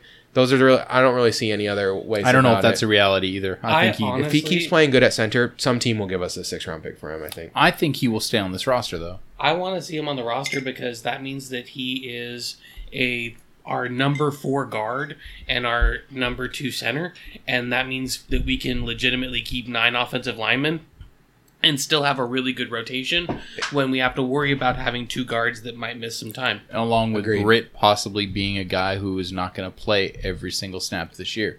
The guy's shown that he can be healthy. He's shown that he can be injured as he's getting older. Pocic will be on this team. Yep. Ru- Roos played. Uh, And nope. Knox, And Knox played, and nope on that too. yeah, Uh, they, they look not ready. that's Moving sure. on. the guards the guards in the game that were not uh, Martin were generally just straight up disappointing on every play. I would very much agree. Um, the Nkansah was bad. Fant only played 11 snaps, so I'm not going to judge him at all. But he did have a penalty, which is annoying. So there, there you go. That's uh, that's the whole offense. We Yep. did it. That's the big We run. did we did every single player on the the whole thing. Uh, now tell us why we're wrong on Twitter. I'm I'm can't wait for it. At us, won't you? Okay. one so quick thing. Here we go. What? Uh, injury update, real quick. no, go ahead. Uh, Iupati, they're saying they're kind of just letting him slow pay back his injuries, which makes sense. Uh, with a guy like Iupati, you don't need to see his preseason snaps. You know what you're getting. There's enough tape out there. Just got to reconnect his leg, Kevin. Exactly. They just have to sew him back together like uh, Sally from he also- I was Before he, gonna Christmas. say, he also has played for Solari, so Solari knows exactly what he's getting. Yep. So he's a guy probably he might get a little bit of run next week at the earliest, and then probably like week three he'll play like a little bit, and then he'll maybe have like one series in week four, and then he'll just be ready for the season. And then Fant, they're saying is an ankle sprain, and they're hoping to get him back by like week four of the preseason or week one. Yeah, they're they're not they're not going to rush him back at all. They're, But they, again, that's a guy we have tape on. We they're, don't need to. they're giving Fant the slow play. We know what he is. He's the best tight end in NFL history, and that's all there is to it. So we don't need we don't need to like watch George Fant play. Okay, you Gronk out of the NFL. Saturday, Saturday this week. Okay, what are you really watching, Eric? When you go to sit down to watch Seahawks football this Saturday, I think we're playing at Minnesota, correct? Yeah. Uh, so we're playing when we go to. Is it Saturday or is it Friday? I thought it was Saturday. It's Saturday. It's uh, that's a real question. I'm not. It is Saturday. For some reason, I have Friday in my head. I think it's because we're always playing these weird midweek preseason games, late week preseason games. Let's see. It is Saturday. No, it's Sunday, August 18th. There you go. Sorry, it's Sunday at Curveball. five o'clock. Sunday at 5. There you go. So I there's only there's only two games on Sunday. Seahawks Vikings and Saints Chargers. And then our next game will be on Wednesday, and everyone will get injured. Congratulations, NFL. Uh, No. What am I? What am I watching? You're asking me. Yeah, what's like the number one thing you want to see? Man, What are I, you looking it- for? it's funny. Before we started the podcast, I was like, "This is my number one battle," but I got a few things. Um, I really want to see the hype trains die down. That's what. That's my theme going into this week. Meaning Marquise Blair. Uh, I want to see what you got. Jazz Ferguson. I want. I want to see what DK Metcalf has. Jazz Ferguson. I'm telling Jazz Ferguson I want to see uh, Mr. Jennings Jr. on the field actually catching balls. You know, I never really talked about my s- strong feelings about Jazz Ferguson, today. I? Nope. Uh, no, yeah, you, you just kind of started to touch on it. Go for So it. so so here, the, the Jazz Ferguson thing. Yeah, four catches, four. He does a thing. He has good control of his body, and he's able to pick on smaller, smaller cornerbacks. corners. Yeah, he he picked on a guy who was a lot smaller than him, and he and he did it successfully, which means that's good. You sh- you need to be able to do that. But if I'm when push comes to shove, he really showed me that he has legitimate skills that need development on our practice squad. I would not want to put him on the full roster right now, not even close. Um, he did run one really good in breaking route. Uh, that on one of his catches that showed he can run a legitimate NFL route too. But the guy he beat on the route was uh, nobody, a guy who is definitely getting cut. So, you know, it's their version. It's their version of uh, Boykins. Right you now? Jazz Ferguson may have a chance to be on an NFL roster, but we said this last week when Work- Nathan said, "What do you, do. what are you looking forward to seeing?" And I was like, "I want to see the one guy who's not going to make the roster that everyone is like, this guy's so amazing." Congrats, Jazz Ferguson. You're that guy. Uh, as If for we could trade him for a sixth, I would do that tonight. dream big, go in a second. Cocaine- cocaine, that cocaine heartbeat. Everyone, everyone in the press is like, "Oh, he's he'd be worth a fourth rounder. He'd be great." Uh, I want to see the safety battles. Going back to our points, uh, I'd like to see more from the cornerbacks. I'm not really worried about the offensive line. I'm not worried about the offense. I think once the season kicks in, we'll see what that looks like. Not before the pass rush. This is going to sound really stupid. I'm feeling so much more confident based on the schemes we ran in game one. It's all secondary this round. That's what I want to see. That's what I'm going to be watching. Kevin. All right, I want to see Pocic at center. I want to see Amadi's continued snaps at nickel. I want to see the out. I want to see our starting corners, our starting outside corners, and what they play like for a little bit, a slightly extended look. I'll be watching Rasheem Green quite a bit, and I want to see uh, what Penny looks like. Okay. All right. I, I'm yes. The one thing I'm watching, if I had to pick one, is running backs involved in the passing game. You could tell from this game that they're going to throw a lot more. They ran play action a lot. Yep. A lot of play action, heavy dose. And um, I think Kirk Cousins said it best. There's no upper limit to how much you can run play action. Um, you can run it as many times as you want. It does not matter. Sage it's football philosopher. it's good. Kirk Cousins. Kirk Cousins. You like that, Kevin? I like Uh, that. You like that? So I'm just I'm excited to see Russell Wilson throw football to DK Metcalf in a real game. Um, I'm excited to see Oh How man, does- if he if he completes for a long touchdown to DK Metcalf, I can't. I just can't wait for the wave of people shutting up. his. Uh, I can't wait for the All the DK Metcalf jerseys. the edge guys to see if they shake how they shake out. See how they're doing without still without Ziggy, still without LJ. Um, see how yeah, they can we scheme pass rush against another team or Can we still get guys into the backfield even though those guys are gone? And uh, yeah, that's that's about it. Uh, wide receiver, you know, the end of the roster battle is going to be good. Those, you know, Keenan Reynolds, Gary Jennings, Jazz Ferguson, and John Ursua are in a dogfight for two roster spots, man, and it's going to be really fun to watch. and theoretically Malik Turner should be in there, but if you can't get on the field, you can't get in the battle. No. And Amara Darboh is Ter- on a milk carton somewhere And because he's missing. Terry, Terry Wright wasn't bad either, dude. I, I was like, okay, Terry Wright, you're you're a real guy. He, Uh, he'd be an interesting practice squad. I would I've love to bring get him up on the in the middle squad. of the year for like a, a game or two. Kevin Amara Fine. Darboh never left that milk carton. I'll say this: after game two, that's when the cuts start to get a little more serious, uh, where you might see a a name you recognize as like, oh, I thought they had a chance. I'll just say right now, I feel like if Mingo has a bad game, a bad second week of the preseason, ouch, gone, bye. Mingo, Mingo, huh? Yeah, I I, just because you just you brought up the point. Like I want to see what our edge rushers can do. Mingo had a good game. Mingo had great, uh, uh great. He had a very good special teams game. You know who I'm going to say that about? Yeah, I want to hear it. Cassius Marsh Sr. Oh. Yes. Oh. Cash- Off the roster after week two, And if he doesn't show me something. and here's the thing. Cassius Ev- Marsh, show me what you got. every day I read the training camp reports and it's always like Cassius Marsh had another great day at training camp and I'm like start it's starting to like turn into like Are they trying to speak it into truth? I don't know. It's like I'm so irritated by it now. It's like they're like, "Oh yeah, he blew up Martin in one-on-one drills." It's like, dude, he blew up a guard center in one-on-ones. Who cares? If he can't get if he can't get past a guard, then he doesn't deserve an NFL roster spot It's like, anywhere. It's like, yeah, they, they set him up to succeed. Cool, great. Love to hear it. All right, Oh man, he bowled over CJ Prosise on his way to the quarterback. Nathan, do you have anyone that you're? gotta gotta get to an we, wait. We gotta get to NFL stories now. We've done all our oh, Seahawks stuff. All right, I want to know if you had a guy that besides Cassius Marsh that might be cut after week two that you'd be. There's no one gonna get cut after week two. The Seahawks don't don't do that with Oh, guys who are in the. If I don't play it. the game, go to okay, your hard knocks. Okay, fine. Nakan- Nkansah. I mean, we need tackle depth, but I could see him. Swap get- him I out could for see- somebody who might actually make the I could see them being like, "See you later, dude. We're gonna get someone else." Or Demetrius Knox was not great in the first game either, but I think they know Demetrius Knox is more of a project, Yeah, he's a UDFA. They're- he, he they're just more might be aware. replacing Roos. uh, so they they might just yeah kick him to the practice squad instead of Roos this year. Okay. Um, NFL stories. Antonio Brown. We have to do it. it is required by law. Um, one, I'm fully torqued for Hard Knocks tonight. I'm, Yes. I'm so excited to watch it because this air advantage Schutt thing is so crazy. And I so I started to think, when did Antonio Brown really start to go crazy? And a lot of people say, oh, it's when he got that contract. And I was like, mm It's when Vontaze Burfict knocked his head off Yep. in that game. He started to go slowly crazy. This is CTE, folks. So I think this might be like our first like active NFL player who's going insane from brain damage in front uh, of us. Very de- depre- this is depressing. Oh, Richie. Incognito on Hard Knocks. That Richie seems. Inc- I think Richie he's a very likable fellow. Let Richie me tell you. Incognito is getting the, the the good edit. He's, He's still insane. he seems like a huge asshole. Um, okay, uh, Antonio Brown though. If they don't show it this week on Hard Knocks, I'm gonna be so pissed because they got to talk about this. He went on Twitter today and he was like, "Hey, does anyone have a Schutt air advantage produced after the year 2010?" Like he didn't give up. They were like, "We can't recertify this helmet. You have to pick a different one." He was like, Mm-mm, "I'm gonna go find him one that was made after 2010." I Well, that's care." the whole thing is it has to be that helmet, and they agreed if it's made after 2010, it should fit the qualifications. And so he's offering a uh, worn, signed Antonio Brown helmet if someone has Raiders practice a. Raiders helmet. Uh, no, no, it doesn't be Raiders because he'll he'll paint it. that's right.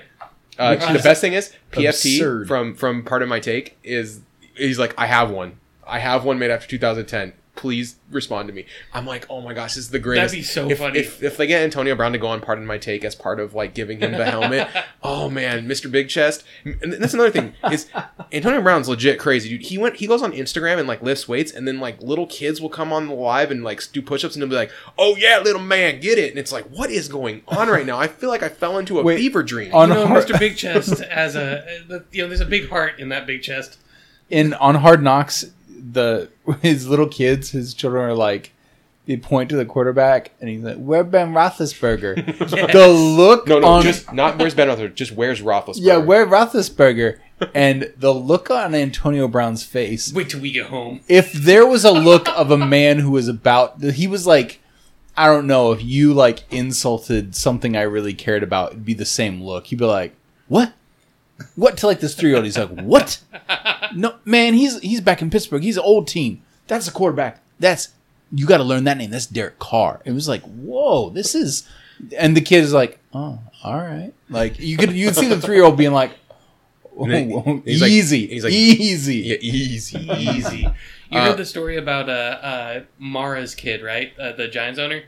He was out with his uh, seven-year-old grandson, and uh, they got stopped for a uh, a quick interview. And the person asked the grandson who his favorite Giants player is, and he turns up. He's like, "Grandpa, is it okay if I say, say Odell?" Oh man. Uh, the, the the what about the speech that that uh that he that they gave at hard in Hard Knocks? Oh, that coach. They're so Real quick, good. uh, He said he said Wait, I, I don't want to leave Antonio Brown's foot real quick. Oh, uh, my favorite comment was uh, an unreported media person, I believe it was, or it might have just been someone on Twitter said his foot looks like the signed Declaration of Independence. It is. There's Which a. I'm not really sure what that means. It's a big it's chunk of tan. good. It's a big chunk of tan It's just not coming off his good. foot. Yeah, the speech okay. that uh, this, so this this speech one it had a lot of swearing. Okay, let's just start with that. Wait, was it And- Ichiro? and I'm just gonna I'm just gonna go with this. I'm gonna read this word for word. Um, uh, so it says Earmuffs. everybody right now has dreams, don't they, guys? Everyone has a dream about making it in the NFL. I got a dream of winning the Super Bowl. I got a dream of being in the Pro Bowl. I'm not really into. I'm really not into dreams anymore. I'm into fucking nightmares. You got to end somebody's dream. You got to take their job. You got to take their here. You are you guys clear about this NFL shit right now? We're not going to the Peach Bowl. We're not going to the Gator Bowl or the Blue Bonnet Bowl. We're going to the Super Bowl. The best thing is the dramatic pauses that he does. He keeps nodding at the players, and it shows the players, and the players are like, What? I'm into. Are fu- you want us to kill a man? I'm into fucking nightmares. I'm dude. into fucking nightmares, you know? Uh, Just nodding. I've only I've only worked for two franchises. One of them's the color of night, and the other's the color of blood. I mean, he is Chucky. So do you really think Chucky's into nightmares, dude? It was incredible. The, the Hard Knocks is incredible. It was everything I I knew when it was the Raiders. It was gonna be batshit insane. They haven't even shown Vontaze Burfict yet. That's how, and it's still so good. So I just can't wait. It's just Yeah, I've the- it's also the heard best. the training camp thing for the Panthers has been lovely. The Ooh. Amazon one. Yeah, Yeah, I haven't watched any of it yet, but I've heard it's good too. I haven't caught it yet either, but I've heard it's quite good. to Yeah, I'd say the two straight men and the uh, or the straight men and the hard knocks right now are any Raiders assistant who seems to be a normal person and the narrator who's basically just trying to walk you around and not get you hurt. Speaking of assistants, did you see the story about uh, New England uh, hosing down the oh, assistants? Oh, yeah. Yeah, they, I'm gonna guess that someone dropped a fumble, and so then they had to like do some kind of stupid thing, but they wouldn't let them videotape during it. They were like, "Turn off all your ca- turn off all your cameras." What we're gonna do? Well, Waterboard we're the gonna- assistant coaches. We're gonna Tom Brady's gonna spray people with a hose while we try to dive on footballs. It's like, oh my god, this is Yeah, but can you imagine Belichick just producing that out? Like, all right, we're gonna run drills. Tom's gonna spray you with a hose, and then he just blows a whistle, and everyone's like, uh, "Okay." I mean, it'll Did help. you- It will help when it's raining and they need to recover a loose ball. Like this isn't something that will be useful. It's just weird that Tom Brady's the one with the hose. Well, I like when someone asked Bill Belichick about who's on the roster bubble. His answer was rosters don't have bubbles.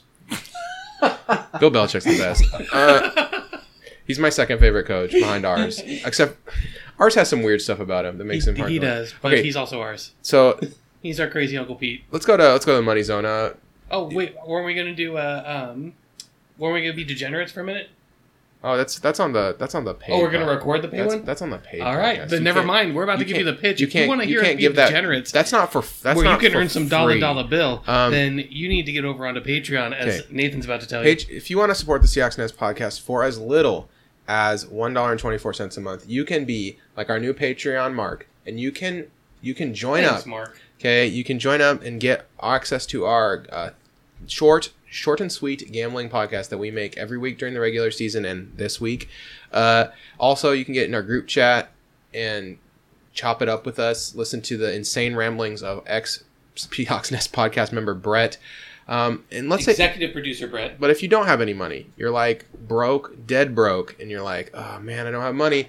Well, you can be like NBZ the Sheezy and give us an iTunes review. We have 74 five star reviews. You guys are killing it. He says, These guys rock. Brilliantly done podcast. These guys are well rehearsed. It seems funny and have a lot of knowledge about football. Also, this week someone on Reddit asked, What's your favorite Seahawks podcast? This podcast was against all odds the most upvoted answer, including someone saying, Nathan is so damn funny, which I, I don't know what the fuck they're thinking. But that is uh, something someone said about me. So Thank you, Carrie. Thank you, person who wrote that. Yeah, I, am hoping that was my. It was not my mom because my mom could not get. My mom could not figure out how to respond to something on Reddit. Are you joking me? Okay, I love you, mom. Okay.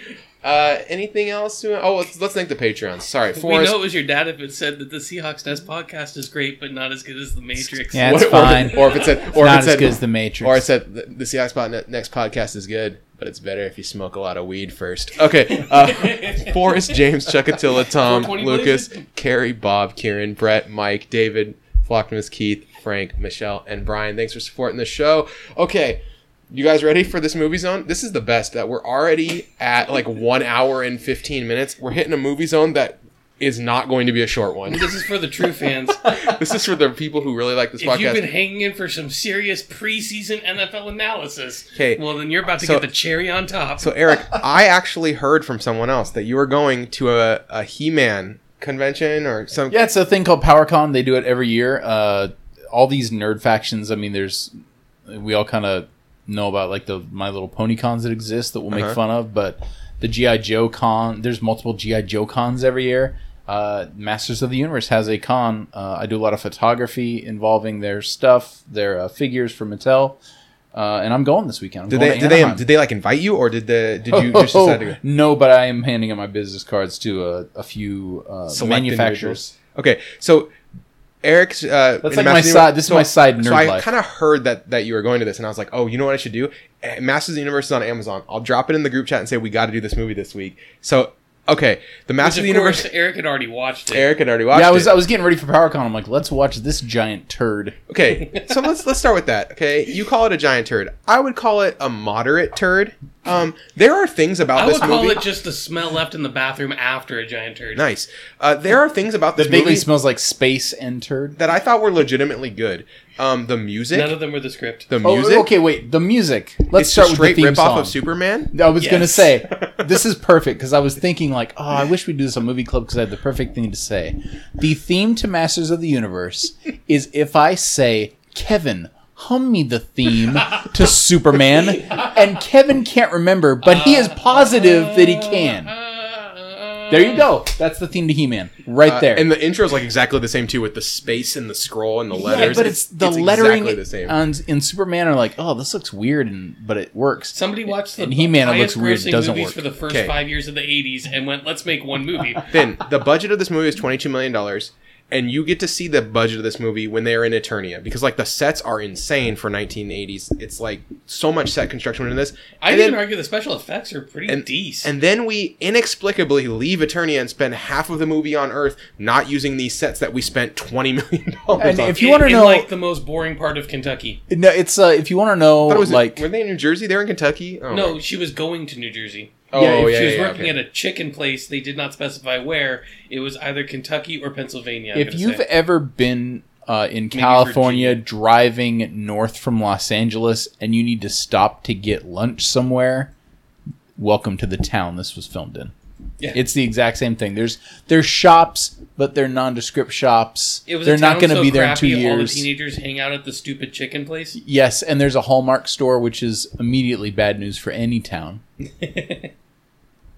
Okay, so okay, let's just break it down. Okay, Eric, costumes. How did you feel about the costumes? Um, okay, so for a movie, they're fine, I guess. William Stout, who designed the costumes. There's a documentary. There's two documentaries on Netflix. There's a show called The Toys That Made Us, which is a. Uh, it's if you watch like the VH1, this is the 80s, this is the 90s. It's kind of that style. It's fun and it goes. It's like 50 minute episodes of toys from the 80s. I recommend season one all the way. Season two's fine too, but season one brings you a lot of cool toys. One of them being Masters of the Universe. Watch that; you will laugh your ass off because they talk about how they came up with the names of the, some of the characters. Merman, who's like the undersea guy, was uh, originally going to be called Seaman, and then someone at Mattel was like, "You can't have Seaman. Get out of here." Um, but Mattel ruins everything. yeah, but they uh they basically uh, there's another documentary called The Powers of Grayskull, also on Netflix. That's a serious documentary. They interview William Stout about his designs, and this guy he literally says, "So they said this is the toy line. You have to make it look like the toy line." And I looked at it and I said, "I'm not doing this." and he goes through all these designs that he that he pitched, and there's one that's like kind of looks like the the cartoon or the figures, and he's like, "Ugh, I hated this." It's like, oh, Hollywood person, you suck. Uh, costumes are fine; they just look nothing like the source material. So this is a big problem that I think this movie had is that people who are legitimately into the source material like you are alienated by this movie almost immediately because they didn't make the, the characters look like the comics and they changed a bunch of the characters except for like He-Man and Man at Arms and like they they kept only like a couple characters from the original show. Yeah, and everyone so- else they just inexplicably changed for for no reason. This is not the Super Mario Like- Brothers like, movie, but what- it's kind of the halfway point. Billy Barty, who is the top billed actor in this movie for some reason, plays Gwildor, who's like a little annoying comic relief If, character. if you watch Orko from the cartoon, Yeah, why- he's the he's the version of Orko that they could afford. Why didn't they just have Orko in this Because movie? Orko floats and he has no face. They would that would have to be a CGI character now. I'm just Back saying then, Battle Cat CGI would've didn't been better. exist. Yes, but Battle Cat huge budget. So instead, let's put a little person in an ugly old elf makeup thing and have him talk like a doofus. It basically looks like somebody took a Gremlins co- uh, But Gremlins we doll. are a peaceful race. they, they're like, let's take a Gremlins doll and an Ewok outfit and Melt a, it. A little person actor, and we'll just throw them all in the dryer and see what happens. Yes. and then, and then uh, the, at the beginning of the movie, they have this scene where they they establish these four mercenaries are going to be kind of chasing He-Man back to Earth. Uh, Blade, Beastman, Saurod, and Karg, and then One of those was a toy. and Beastman. was- Beastman was the toy. Beastman was And the he one that was like the real Beastman one. was also originally supposed to have a talking part. Beastman Yeah. had no lines, and then Nope, he just Uh, growled a lot. But Langella looks at them and he goes, a curious bunch. As if he's never seen them before. like just just like yes, that's a great way to describe them. And then Curious. Evil Lynn has to turn and be like, "Dude, they're your friggin' mercenaries, Yeah. man." Uh, Evil, I'll Evil Lynn is pretty good. Evil Dude, Lynn Meg Foster's good. Foster Evil Lynn is awesome. Uh, Frank Langella as Skeletor is awesome. Those Oh, were the two strongest performances Skele- in the movie. absolutely. Skeletor brings it the whole movie. Yep. Uh, everything he says is like really convincing, and then at Evil Lynn at the end of the movie, where she just like dips because she's mad that uh, about Skeletor's plans. I'm like, yeah, or, or is that Sorceress that dips? No, that's Evil Lynn. yeah, it's Evil Yeah, and I'm just like, I'm like, yeah, get get out of there. Don't just just walk away from this from this idiot. Yeah, those were the two. those were the two strongest performances. Those and the principal from Back to the Future. Those were three strongest oh, performances the, the the, is that the detective? yeah, Yeah, the detective guy was great. And I, one thing I like is that shotgun blasts kill people in in this mystical universe. Well, I mean, it's a shotgun. I get it. I will say this: I have a. I like to have this kind of made up world in my head where certain actors play the same character in every movie, and you can just justify it. So, like the guy from Family Matters, uh, he's the cop in Die Hard. It's the same character. but that's actually true. It is true. I would like to say that the cop in this movie then later went on to uh, train Tom Cruise in Top Gun. It's or or before that, you know. Either way, it's well, the same and both guy. of those only exist in the alternate uh, timeline where crime chases him out of Hill Valley. yes, So and those are uh, both in the what was he- 1985. what was when he was Mr. Thorne in Problem Child 2? Was that is that part of it that too? would be in the correct timeline. they cast him and they said, "We need you to be poor man's Ed Harris and yell at someone and call them hot shot." And he's like, "You got it, hot shot." Uh, he okay, so let's talk about the so so far. If you're listening to this, you might think, "Hey, these guys think this movie's pretty good," and these are the Nope. good things about this movie. But the bad thing is, is the entire movie is centered around He-Man, who is played by Dolph Lundgren, and in this movie, Dolph Lundgren is asked to talk and sword fight, two things that he has less than no ability to do. I swear to God, every single one of his lines looks like it was done in ADR, and it's all stupid looking and horrible. Everything he says sounds dumb and looks dumb. They had to record his audio three times because it was bone unusable on set, His Yes. and they almost had somebody else dub over him. His sword fighting is terrible. So they have him shoot guns a lot instead, There's which is a good really cover. bad fast cuts in the fights. Oh my gosh, so many cuts. between the bad, honestly, Slow I think the fast directing cuts. was really harsh. I did not like the way that the directing they they gave this movie to Gary Goddard, who was like a really famous uh, stage guy who also makes uh, lots of really good rides. He designed uh, Jurassic Park the ride, which is legit. Anyone who's ridden Jurassic Park the ride knows that this is a cool ride. But why would you have a guy that makes theme park rides make your He-Man movie? It doesn't Yep. make any sense. And then why did Mattel give this movie to a studio that was known for making Breakin' Two Electric Boogaloo? Like it's yes. Well, if you've heard the soundtrack of Breakin' Two, then you'll get it. Um, I'll say this about about the the amazing choices made here. Uh, the the mercenary bounty hunter by the name of Blade is also the uh, the stunt coordinator of the movie. So that's why he ha- does battle with He-Man because he can carry the battle scenes for He-Man. which that is the best. The two best looking battle scenes are Yes. the ones that he's involved in. And the, the- one is Blade, and the one you'll tell us about. the one is the final s- scene of the movie, the the giant battle. That is not Frank Langella is Skeletor. That is uh, s- what's his name, De- DePristo or something like that. Kevin or Nathan, you have it pulled up. Wait. the guy playing Bill- Blade in the movie. Either oh way. yeah, yeah. The guy that played Blade, that was um, Uh, Anthony Anthony DeLongis. DeLongis. DeLongis, DePristo, same thing. Uh, he he basically had to uh, you know carry that because he knew the choreography.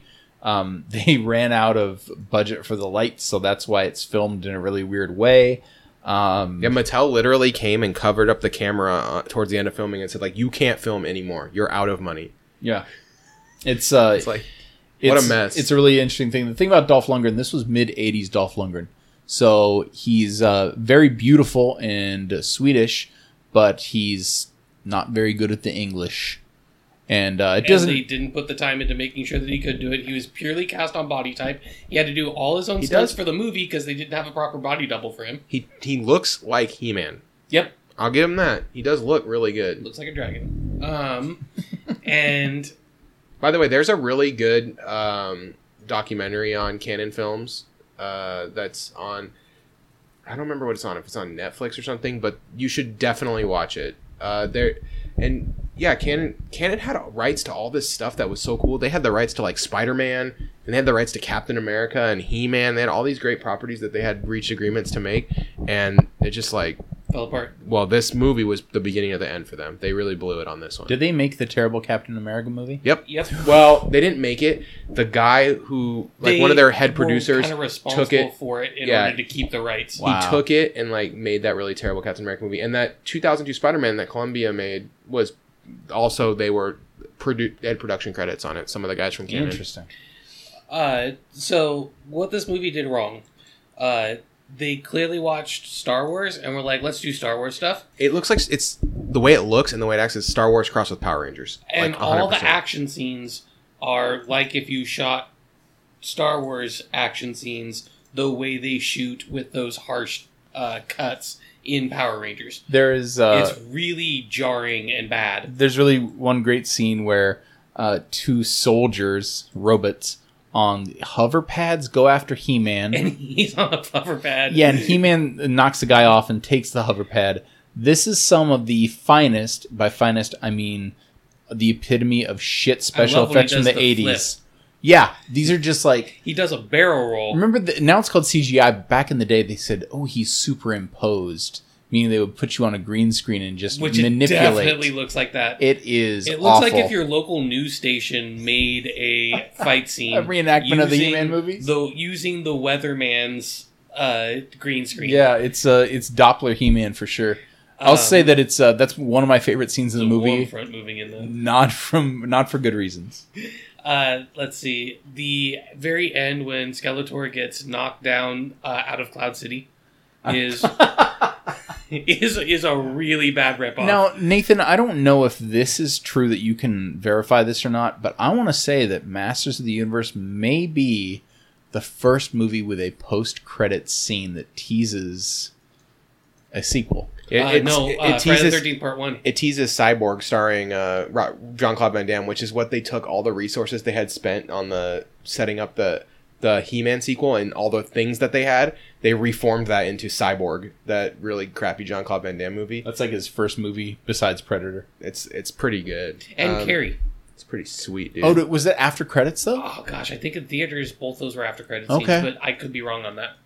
I know Um, Back to the Future, but it doesn't have really a scene. It's more like a "We'll be back to the future." but that is before.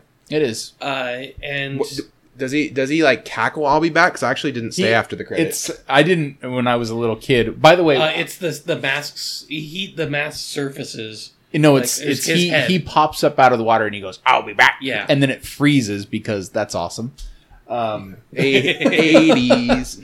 um, okay, This this movie is When I- so of its time. Here's the thing: the best thing is my mom took me to this when I was ten years old or whatever, and in the end, you know, it's everybody wins, and uh, He Man holds a sword above his head, and he and he goes, "Oh, I have the power," in his terrible Dolph Lundgren voice. My mom laughed so hard. And I remember at 10 being so offended. I was like, Mom, stop! Like, this is my movie. But as a kid, I was like, yeah, this is trash. And like now that you're this age, you're like he does sound like. And I was like, oh, I wish me and my mom could watch this together because we would both crack up. um, all right, Eric, you ready? Yeah. So I have a question for you. Masters in the Universe 2021, 5th of, 5th of March 2021. Is your, Yes. Are you going to be in the theater? Oh, I don't know, man. Let me know when I see a trailer. Uh, but the Nee brothers you directed the Marcum and Holloway. They wrote it. It's like a they. It's a bunch of people like Har- Holloway wrote It's Iron people who Man, shot at doing and it. Punisher, Warzone, and uh, Men in- Punisher Warzone's awful. Punisher War- Warzone is an awesome movie. I do. I will fight for that movie. That movie's good. the do you like the directing in that movie? That's the best. Yeah, dude. Lexi Alexander. which, that- uh, what about which, when, the which pa- directing? Because there's three directors on Which the movie. the part the part where the guy gets hit in the chest with a with a rocket is the best part of the movie. remember, that, remember that shit? That shit is fucking yes, sweet, of course. dude. Dude, I'm serious. That movie's cool. Like it's it's campy as hell. Like you have to be in the mood for It's it. co- every scene's color coded. you can't. It's like we're gonna go with a yellow scene motif. now and a Maybe and a each blue director was assigned a color, and that's what you have to figure out. It's really interesting to watch. It's not a terrible movie. I'm just like, if that's your selling point, Nathan. Here's the thing: I like a lot of '80s kids property because I was a kid in the '80s and I'm a big nerd. So like, yeah, He-Man might be cool, but uh, you guys know this. I was super stoked to see Once Upon a Time in Hollywood. I still am. It's still in theaters, thank God, because I haven't seen it yet. I Uh, will say I did. I did end up seeing the movie we talked about last week. Scary stories to tell in the dark. It Oh. was a movie. It's fun. That's my review. It was a movie. uh, I will say Masters of the Universe has enough there that it could be made interesting and fun. It depends on. It uh, ha- they- if- you have to lean into the campiness because go watch those cartoons. They are campy as hell. Well, also, like, now go there's with the gonna be a bright bunch of colors. like Transformers that get offended when it's campy, and you're like, "Did you? You never watched the cartoon?" don't be like uh be like Bumblebee, where they took the source material and made it cool. Don't be like the GI Joe movie, where they're like, you know what's cool right now? Iron Man and everyone in black suits. It doesn't make sense. Yeah, a lot no, of Joes make, down no, there. lean into what the show really was. Like, do what Marvel did. like make fantasy, it fun, make it fun, and make it and cheesy. go for the source Make, material. make it a little bit corny. And like, also, I'd still rather see Thundercats. All right, for um, send us your thoughts on the He-Man, the Masters of the Universe. Uh, Ma- actually, that movie was called Masters of the Universe because they didn't want He-Man on the poster.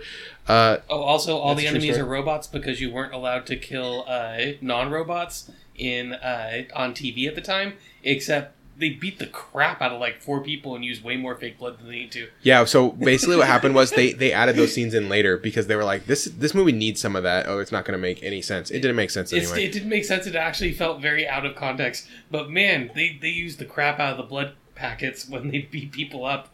He's like, he got punched in the face three times, and he looks like he uh, like I don't know, uh, walked out of the elevator in The Shining.